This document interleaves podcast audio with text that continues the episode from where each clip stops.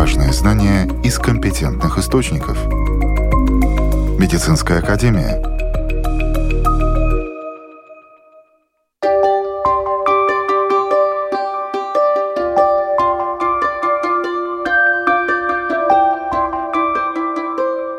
С вами Марина Талапина. В эфире программы «Медицинская академия». Здравствуйте. Диагностика проблем старения. Что можно вовремя предотвратить? Операции и процедуры, которые решают проблемы с венами, как они проводятся? Здоровье глаз в эпоху гаджетов. Как сохранить зрение? Возраст берет свое, но по внешности порой сложно определить, сколько лет человеку. На что важно обращать внимание, чтобы дольше сохранять молодость не только души, но и тела, рассказывает доктор медицинских наук, врач-дерматолог, специалист по антивозрастной превентивной медицине Яна Яновска.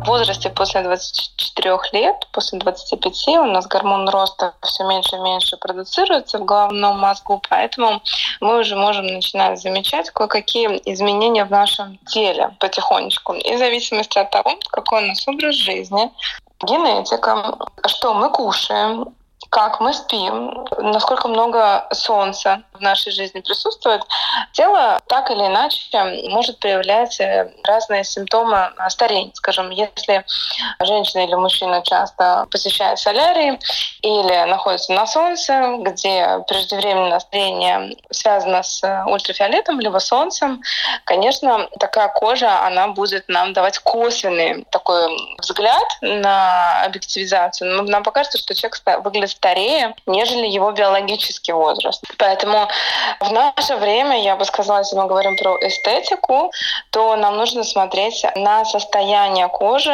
а не столько, сколько на биологический возраст человека. Потому что биологический возраст может быть человека 40-45, когда женщина входит уже в состояние предменопаузального, менопаузального периода, а за счет ее образа жизни, за счет ее правильного питания, гидрации, уровня воды, правильного сна, гигиены сна, отсутствие вредных привычек, таких как употребление алкоголя чрезмерного, курения, то, конечно, ее кожа может выглядеть великолепно. Еще конкурировать с 19-летней или 24-летней девушкой, которая очень много посещает, например, тех же пляжей. Поэтому я бы сказала, что по научному процессу старения начинается у нас в возрасте после 25 лет, но если мы говорим про эстетику, то я всегда говорю, что это нам кожа сама покажет, как она себя чувствует. То есть а, по состоянию кожи мы можем выявить, если это преждевременное старение или нет, и тогда уже принимать решение. Как часто к вам обращаются и в каком возрасте именно с проблемой усыхания кожи, например? Вообще с какими проблемами обращаются, которые касаются именно старения? Вот в наши дни я хочу сказать, что я работаю уже 11 год, 10 лет я отработала в кабинете дерматолога, и я хочу сказать, что в последнее время все больше и больше можно даже наблюдать и молодых девушек, которые уже имеют изменения барьерной функции кожи, да, скажем, повышенная гиперпигментация кожи, связанная с солнцем. Также офисные сотрудники, да, которые работают весь день возле компьютера, да, это синий свет, излучение планшетов, излучение компьютеров. Это неправильный уровень гидрации, да, скажем, неправильное сбалансированное питание, когда есть дефициты железа, дефицит, дефицит правильных жиров в организме. То есть не наведен порядок в наших оптимумах, я имею в виду по микроэлементам. Поэтому возраст очень разный. Да? Бывают девушки с мимическими морщинами молоденькие, а бывает, я говорю, что и в 43 года, и в 39 лет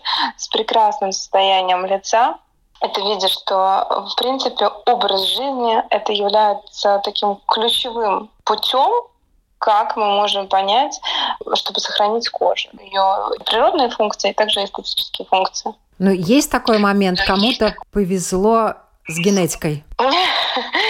Ну, японцы выглядят всегда очень молодые. Им точно повезло за счет их расы. Но я могу сказать, что, как безусловно, даже есть такой ген молодости, он называется клота ген.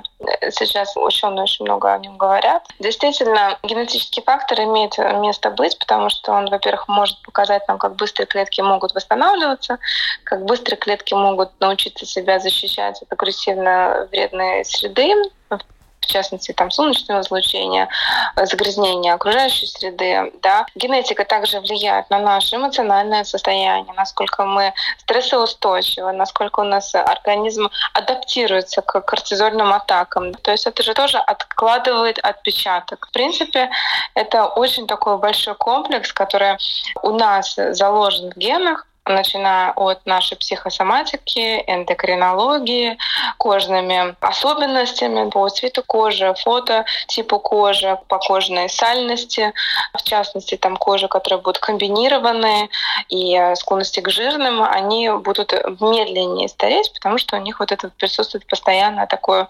увлажнение, и также сальные железы, они все-таки выполняют и барьерную функцию, то есть они немножко липидный слой постоянно у нас на коже, соответственно, кожа кожа может очень легко себя защищать, и у нее достаточно мощные барьерные свойства, поэтому да, генетика может нам помочь. Но генетика это, конечно, еще не отговорки, потому что можно с прекрасной генетикой угробить всю свою молодость, красоту просто в одночасье. Оценка и диагностика факторов э, риска преждевременного старения, каким образом она производится? Оценка факторов риска производится с помощью сбора анамнеза. То есть это образ жизни, это, скажем, сколько физических нагрузок, сколько литров жидкости человек пьет, употребляет, сколько овощей и фруктов, если вредные привычки. То есть это мы оцениваем риски. Были ли злокачественные образования у родных, были ли какие-то несчастные случаи, связанные с болезнями в семье. То есть я думаю, что при помощи такого сбора анамнеза, то есть специалист оценивает риски непосредственно. Также, безусловно, оценивается общее здоровье организма, да, то есть, как я уже упомянула, эндокринологическая система, кардиоваскулярная система. То есть а, обязательно нужно метаболические риски оценить, да, то есть наличие повышенного сахара, инсулинорезистентности, наличие лишнего веса, что является безусловным высоким риском для нарушения барьерных функций кожи и, в принципе, преждевременное старение кожи. Кстати, о чем я писала свою докторскую диссертацию, что лишний вес, он изменяет состояние кожи, и кожа преждевременно стареет. Так вот, если мы говорим про инструментальную верификацию и объективизацию, да, скажем так, диагностику инструментальную, тогда здесь мы можем подручные методы упомянуть. Это оптическая дерматоскопия, то есть это лупа с э, светлячком, да, с фонариком, скажем, которая, конечно, не так проста, как и звучит. Это специальный такой дерматологический инструмент, при помощи которого мы можем э, рассмотреть более глубокие структуры кожи, будь то сосудистое образование, будь то пигментное образование, выявить, если там какие-то злокачественные образования, предраковые, например, образования, да, такие пограничные. Также оценить, например, какие-то кератозы, оргивание кожи. То есть ну, понять, что происходит вообще с кожей. Вот это вот такая вот оценка риска, именно объективизация верификация. И, безусловно, есть еще разные аппараты. Например, один из таких аппаратов — визия. Это оптическая такая машина, куда вставляется лицо, подбородок. Это все фотоспектрометрии фотографируется. И на экран очень красиво выводится личико, где все показано. Какой возраст у кожи, сравнивая с паспортным возрастом клиента, пациента. Далее, значит, э, наличие пигментации, насколько ее много процентуально, наличие сосудистой сетки, насколько она процентуально, там, много ее, насколько она глубокая и так далее, рельеф кожи оценивается, да, наличие патологической микрофлоры оценивается и так далее. То есть э, это уже такой вот, если мы говорим про инструментальную диагностику, он очень красиво покажет э, паспортный возраст и, соответственно, клинический кожный возраст. И мы сможем понять, где мы находимся. Либо мы моложе, либо мы старше, либо мы попали прям точь-в-точь. Сейчас медицина активно развивается, и дерматологам точно повезло, потому что им приходит э, на помощь даже генетическая диагностика, да, вот насколько именно в вопросах старения она может помочь, насколько это активно используется. Да, конечно, так не только теоретически, практически доктор Яна работает именно с генетическими тестами, и мы однозначно можем выявить как раз-таки, о чем я говорила, о биологическом возрасте человека, то есть дать ДНК-тест, который покажет, на сколько лет себя чувствуют клетки биологический возраст. То есть мы забываем про паспортный возраст. Паспортный есть и есть. Это памятка такая, да, просто информация. Но, в принципе, состояние органов и состояние клеток мы можем понять по биологическому возрасту, которое берется именно на базе генетического теста, то есть смотрится метилирование ДНК, мы смотрим, э, есть ли процессы гиперметилирования, либо деметилирования, то есть это говорит о том, что ДНК стабильна или нестабильна. И если вот есть изменения в гене, то мы можем сказать, что организм преждевременно стареет, а значит, у нас а, повышены риски.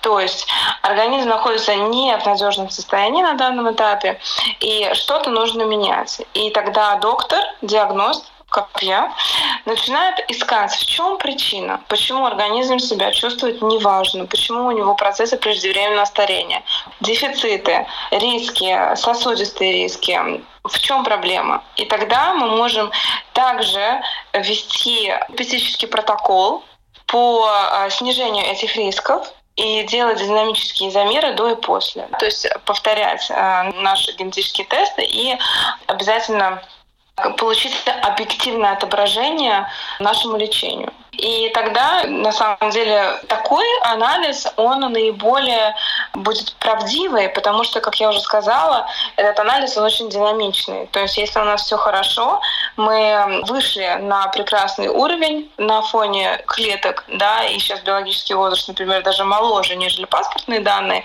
это прекрасно, я очень рада, но это значит только то, что если пациент или человек начинает потом опять плохо себя вести, курить, нарушение ритма сна, употреблять э, некачественные продукты, переедать и так далее, то, безусловно, это опять может вызвать э, нарушение нашего анализа. И тогда, к сожалению, надо опять э, думать. Вот такая вот история. Старение организма неизбежно, но некоторые процессы можно притормозить. Что сегодня подвластно медикам, какие методы лечения помогают сохранять молодость дольше в следующей нашей программе «Медицинская академия». Новости медицины.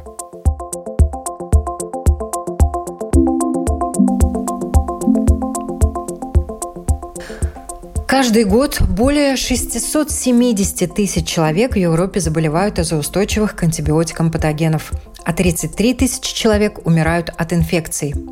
Одной из них является бактерия Acinetobacter baumannii, которую сегодня боятся прежде всего как больничную супербактерию. По оценкам, до 5% всех внутрибольничных инфекций, одна десятая часть всех бактериальных инфекций, приводящих к смерти, могут быть связаны только с этим патогеном. Немецкие биоинформатики обнаружили неожиданно большое разнообразие определенных клеточных придатков у этой бактерии, которые связаны с патогенностью. И это может привести к стратегиям лечения специально адаптированным к конкретному патогену.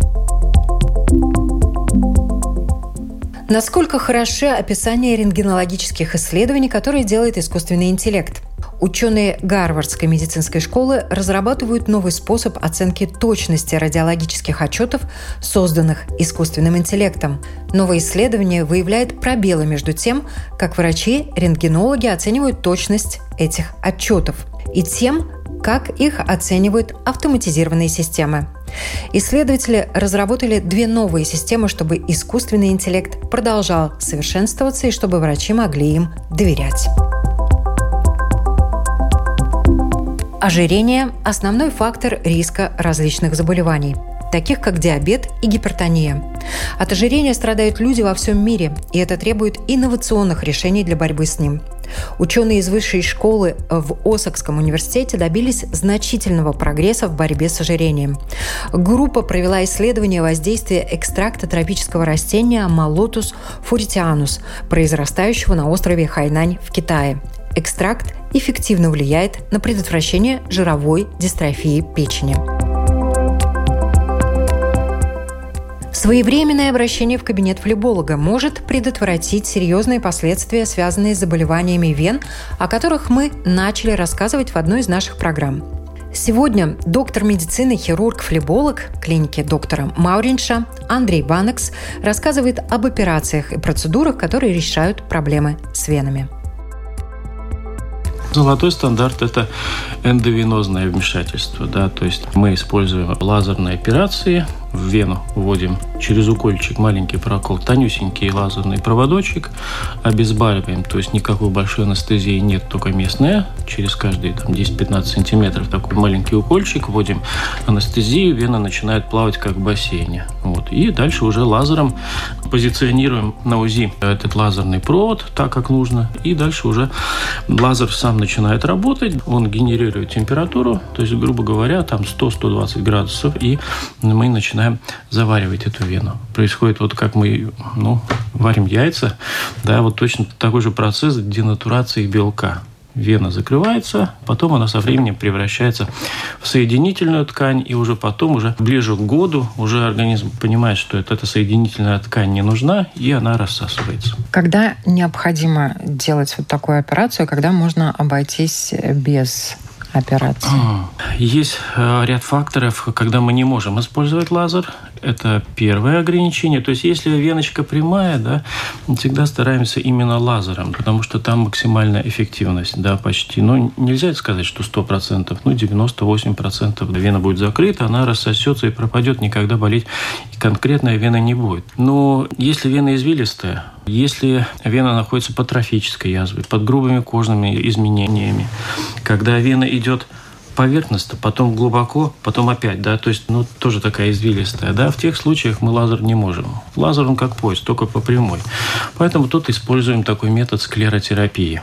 Это процедура, это уже не операция, в кабинете происходит, когда через уколы мы вводим медикамент, который химически повреждает эту вену. Ну, используем два препарата. Для маленьких вен это концентрированная глюкоза для таких совсем косметических вен.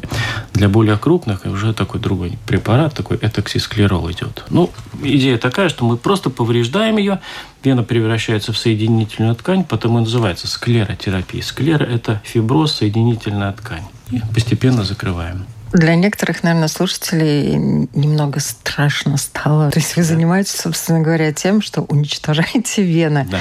А почему на самом деле это действительно выход? Почему вены удалять таким образом можно. Раньше их удаляли вообще хирургически, да, это были да. такие более травматичные операции, сейчас это менее травматичные операции, но тем не менее, почему этого не надо бояться? Потому что нормально кровь по венам должна идти к сердцу. Как только она не идет к сердцу, да, происходит застой э, в ногах, и появляются вот эти жалобы. Кроме того, тяжесть, отечность. Отечность – это не просто скапливается жидкость в ногах, но там интересно то, что вместе с жидкостью, то есть венозные капилляры, они фильтруют жидкость постоянно в ткани. Даже у, у здорового человека могут затекать ноги, когда долго сидит или стоит. Но также идет и лейкоциты, то есть появляется постоянно хроническое воспаление в коже. Поэтому это нужно устранять, чтобы уменьшить вот эти воспалительные изменения, потом в дальнейшем уже изменения кожи и трофические язвы. И как только мы закрываем эту вену, по которой кровь идет не наверх, а вниз, да, мы тем самым улучшаем этот поток по всем здоровым венам, а таких вен много в каждой ноге, все идет наверх так, как надо часто используют операции и склеротерапию тоже э, в эстетических э, целях. Женщинам, в принципе, вена не мешает, но они не очень красиво выглядят и начинают венки удалять. Вот этим вопросом, насколько можно увлекаться? А, ну, скажем так, операцию и склеротерапию мы не часто делаем одновременно, одномоментно. Все-таки это операция и там еще процедура, немножко увеличивается риск тромбозов, поэтому вначале делаем одно, потом пациент приходит на контроль, смотрим, все ли хорошо, заживает так, как надо. Дальше уже планируем уже такие эстетическую часть склеротерапии в том числе. Э, склеротерапию можно делать и многократно, потому что у человека много вен. Каждый год э, тоже появляются косметические вены. Да? То есть наша задача – это, ну, в принципе, такой баланс. Мы не можем очень агрессивно действовать, потому что мы можем фактически и кожу повредить да, слишком э, часто и слишком там усердно склеротизируя вены. Да? Поэтому баланс. То, что нужно, мы уменьшаем. Нельзя так, чтобы полностью устранить 100%, вот как белый лист. Такого никогда не будет. Организм тоже сопротивляется, и превышая вот эти дозировки, мы тоже можем получить проблемы. Тромбозы в том числе и, и проблемы с кожей. Поэтому баланс. Сделали, кажется, что закрыли все то, что надо, ждем, да, там, скажем, через три месяца уже появляется вот этот основной результат и смотрим, нужно что-то еще добавить или нет. То есть вот так вот постепенно мы доводим до результата. Это не так, что сделали и все хорошо, чистенько. Угу. Нужно все-таки постепенно. Потом пациент приходит там через год, что-то еще можно сделать, доколоть. Да, если все хорошо, он там приходит через 2-3 года на просто перепроверку. Если что-то еще хочет, мы опять повторяем. Я правильно понимаю, если эта проблема появилась, то, в принципе, во-первых, надо держать э, ситуацию под контролем, да, да? да. И э, какие-то проблемы могут э, развиваться, да, то есть mm. если человек сделал одну операцию, это не значит, что он проблему решил, потому что генетически предрасположенность какая-то у человека есть. Да, именно из-за этой предрасположенности, ну, у человека много вен.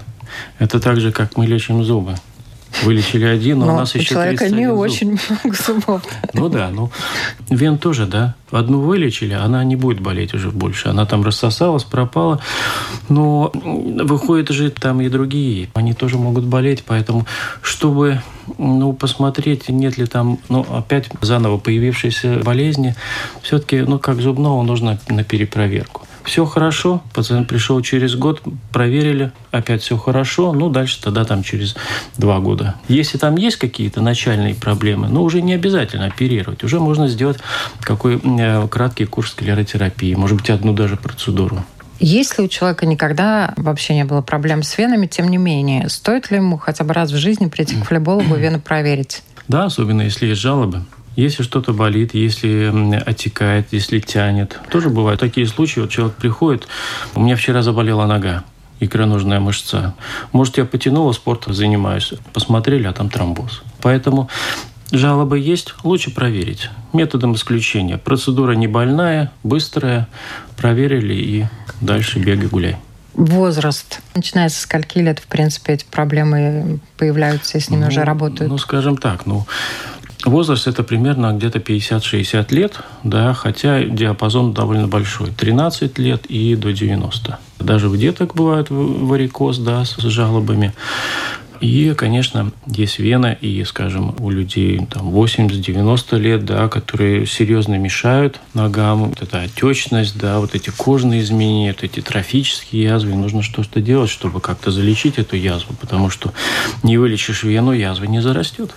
По поводу восстановительного периода после операции. После лазерной операции восстановление, ну, немножко разное. Сильных болей, как правило, нету.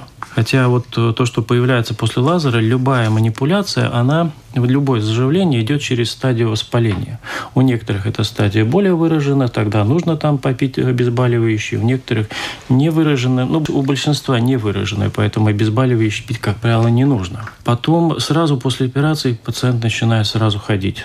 То есть лежать не надо, нужно сразу ходить. Не нужно там сразу перегружать, там бегать, там марафон, полумарафон, да, ну просто походить в тот же день после операции, на следующий день уже можно что-то больше, да, там с этими трекерами, с норвежскими палочками, можно на велосипеде немножко покататься, на велотренажере, ну все понемножечку так, да, и уже там через неделю уже можно, ну, более-менее приличную э, там нагрузку уже давать. Ну, конечно, не марафон еще, да, но все-таки уже можно и немножко побегать, побегать и более-менее на велосипеде покататься так хорошо.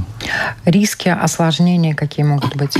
Любая манипуляция несет в себе какой-то риск, да, примерно это где-то около 1%. И чтобы выявить эти риски, чтобы откорректировать, обязательны контроли после операции у нас, если мы там еще дополнительно к лазеру удаляем еще варикозной веточки. Пациент на следующий день приходит на перевязку, смотрим, не только просто перевязываем, но также на УЗИ смотрим, как закрылось, как заживает, как глубокие вены реагируют. Потому что мы всегда боимся, чтобы не было тромбозов глубоких вен. Да? Любая манипуляция, она тоже стимулирует тромбозы. Поэтому всегда смотрим. Потом второй контроль где-то через 10-14 дней опять пересматриваем. Точно так же после склеротерапии. Сделали склеротерапию, через 2-3 недели пациент приходит все равно на контроль, смотрим. Нету проблем, да, просто ждем. Есть проблема, это корректируется. Если это тромбозы, такое крайне редко бывает, очень редко, да, ну тогда просто назначаем кроверазжижающий, и потом пациент опять через там, две недельки приходит на контроль. Как правило, эта проблема уже устраняется. А бывают ситуации, когда вы отказываетесь сделать операцию? Ну, скажем так, крайне редко. Есть, конечно, показания, когда пациент приходит с венами, ну, большие иногда бывают вены, да, но у него есть другие более серьезные сопутствующие заболевания. Там, скажем, серьезнейшая отдышка, все ноги отекают, там очень серьезная сердечная недостаточность, да, но тогда все-таки отправляем к кардиологу, чтобы компенсировал эту проблему, и тогда уже пациента ну, приглашаем уже потом на контроль, уже когда вот основная ситуация будет откорректирована, тогда уже планируем. Не всегда назначаем также пациентам лазерную операцию, ну, если есть вот эти серьезные сопутствующие заболевания, тогда все-таки более щадящий метод – это склеротерапия, процедура. Стараемся вылечить, да, но очень редко бывает, что нужно откорректировать более серьезные проблемы. Нужно как-то готовиться к операции? Если это лазер без удаления ответвлений, особо готовить нечего. Да? Пациент приходит, там даже анализы крови не нужны. Даже если пациент принимает какие-то кроверазжижающие, он дальше их может принимать, им просто лазер все равно заварит эту веночку, кровотечений никаких не будет.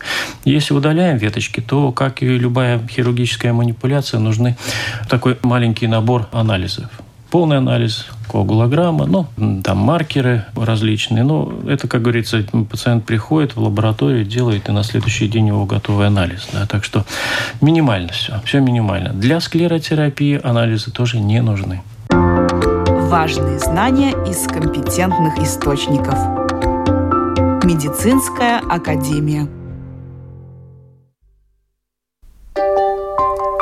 Здоровье глаз в эпоху гаджетов – как сохранить зрение, а также с какими проблемами зрения чаще всего обращаются в аптеку и чем могут помочь фармацевты, мы спросили врача-офтальмолога Иеву Трезиню и фармацевта, руководителя отдела контроля качества Евроаптека Заны Мелборде красные глаза или очень сухие глаза. Иногда это воспаление. Иногда они сами, например, э, купили неправильные капли, потому что есть очень большая разница. Или мы покупаем э, увлажняющие капли для глаз, или это, которые сужают сосуды. И вот эта категория, которые очень опасные э, капли, которые, например, мне надо идти на собеседование, у меня красные глаза. Это такой одноразовый вот прием, чтобы у меня не были красные глаза, я закапала, и сосуды сужаются. Но если такие капли человек принимает долго, это может уже привести к очень серьезным изменениям э, глаза и сосудов да, до атрофии. Мы своих пациентов э, рассказываем именно, что они купили, что ему надо. И оказывается, что вот все эти устройства, телефон, компьютер, планшет, мы моргаем намного реже, чем, э, например, если мы не смотрели бы в компьютер или планшет. Дети тоже. Для них, когда мы говорим, ой, там планшет или телефон, лучше тогда выбираем большие экраны. Потому что лучше ребенку купить компьютер стационарный, чем планшет или маленький экран. Потому что чем меньше экран, тем больше он портит э, зрение. Изменился как-то портрет современного пациента, который приходит к офтальмологу и который приходит к фармацевту? Ну, знаете, да, они такие умные. Вы что? Они же по Гуглу поставили себе диагноз, приходят и говорят, у меня вот есть именно то, пожалуйста, вот подтвердите, вылечите. Нет. Ну, скажем, пациент сейчас менее доверчивый врачу. Ты должен ему это доказать. Сейчас медицина считается на фактов обоснованное лечение, на фактов обоснованный диагноз. Поэтому очень хорошо, что у нас имеются новые диагностические разные инструменты, аппараты, потому что там мы действительно больному можем показать, что там случилось и на какой даже уровне. Но я еще хотела э, напомнить, что когда много сидишь у монитора, не забыть, что можно просто глаза не только прикрыть, но можно и его закрыть ладонями. Да, и зажмурить. Да, и зажмурить. Это тоже, говорят, полезно. Да, и, ну, можем немножко подвигать. И теплые компрессы можно. Но даже то, что называют правильным дыханием, это тоже довольно много влияет на состояние глаза. Это общее заболевание, которое чем больше мы смотрим глаза, тем больше мы видим. Это по глазу. Ты уже понимаешь, надо искать, что у человека, что там случилось. И ты не можешь вылечить глаз, если ты не лечишь всего человека. Каждый третий ученик оканчивает школу в очках. На сегодняшний день около 15% дошкольников надевают очки еще до поступления в первый класс. Раньше тоже такое было или сейчас Раньше это так не было. Это буквально последние пять лет, может, и даже немножко больше. Но это явно связано и с гаджетами. Это явно с этим связано, потому что наш глаз создан для смотрения вдаль по глазному строению имеется внутренняя мышца, которая нам помогает приспособиться к хорошему зрению вдали и вблизи, так называемая аккомодационная мышца. И когда мы эту аккомодационную мышцу за много напрягаем, она не успевает отдохнуть. И довольно много видим и спазма этой мышцы, которая выражается в развитии, скажем, близорукости, боли головы в области лба, брови. И эти астенопические жалобы именно как-то можно уменьшить с теми приемами, что мы говорили раньше. То, что надо смотреть вдаль, там 20-20-20, это закон. Закрытие глаза, ходьба на улицу, нахождение на улице, потому что это действительно только-только последнее время появилось. И даже смотрели группу людей, которые жили в своей родине, где они родились, и есть группа, которые жили совсем в другом месте мира, там, где очень развиты компьютерные технологии. И оказалось, те, которые жили там, где их отцы жили и родились, там зрение другое, а там, где жили совсем в другом мире, там примерно минус три близорукость почти у всех было. Так что это очень влияет. Сейчас есть разные методы лечения. Вот, скажем, такой тоже интересный метод – это ортокератологические линзы, которые одевают на ночь именно. И почему метод развился, то оказывается, что в Китае в древние времена детям ложили на глазах мешок с песком, чтобы было давление на глазные яблоки, чтобы форма за ночь возобновилась. И сейчас вот это употребляют при таком новом методе, как я уже назвала. Но не забудем витамины. Есть э, врачи, специалисты, офтальмологи, даже очень уважаемые, которые утверждают, что, например, в чистом виде черника, морковка, их надо съесть слишком много, чтобы получить ту дозу витаминов, которая действительно будет способствовать хорошему зрению. Так, что и, говорят фармацевты? Так и, так и есть, но еще я могу сказать, что, например, А-витамин, который нужен да, вот в виде бета-каротина, он находится в чернике, в красных и оранжевых э, овощах.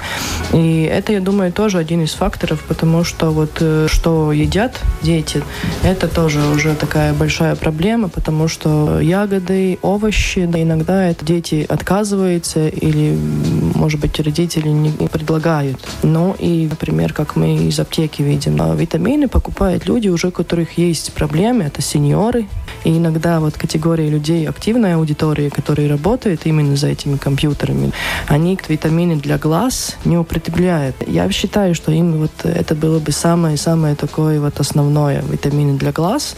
Несколько раз в году выпить э, курс. Самое главное в витаминах для глаз это А-витамин, бета-каротин форма, он в организме превращается уже э, в этот А-витамин, ретинол, и потом он уже превращается в специальный пигмент, который именно отвечает за вот красочное зрение в глазу. Есть, э, например, цинк и селен, они отвечают за иммунитет, чтобы у нас не были всякие э, заболевания, в том числе и глазные. С-витамин, который укрепляет сосуды, чтобы они не лопались, чтобы не были эти красные глаза. Ну и В-группа витаминов тоже важна, потому что В2 витамин, если он не хватает, тогда у человека очень часто бывают э, конъюнктивиты, всякие воспаления, которые связаны с глазом. Ну и такие, как э, рыбий жир, это не только для сосудов сердечной системы, но и для сосудов и вообще системы глаза, чтобы правильно образовались новые клетки для глаза. Современному человеку практически невозможно обойтись без гаджетов. Воздействие телефона и компьютера на зрение полезным не назовешь. Единственное, что можно предпринять для защиты зрения от компьютера, это выполнять рекомендации офтальмологов и фармацевтов, о которых нам рассказали медики Ева Трезеня и Зана Мелборда. На этом я, Марина Талапина, ведущая программы «Медицинская академия», прощаюсь с вами. Благодарю, что были с нами. До новых встреч!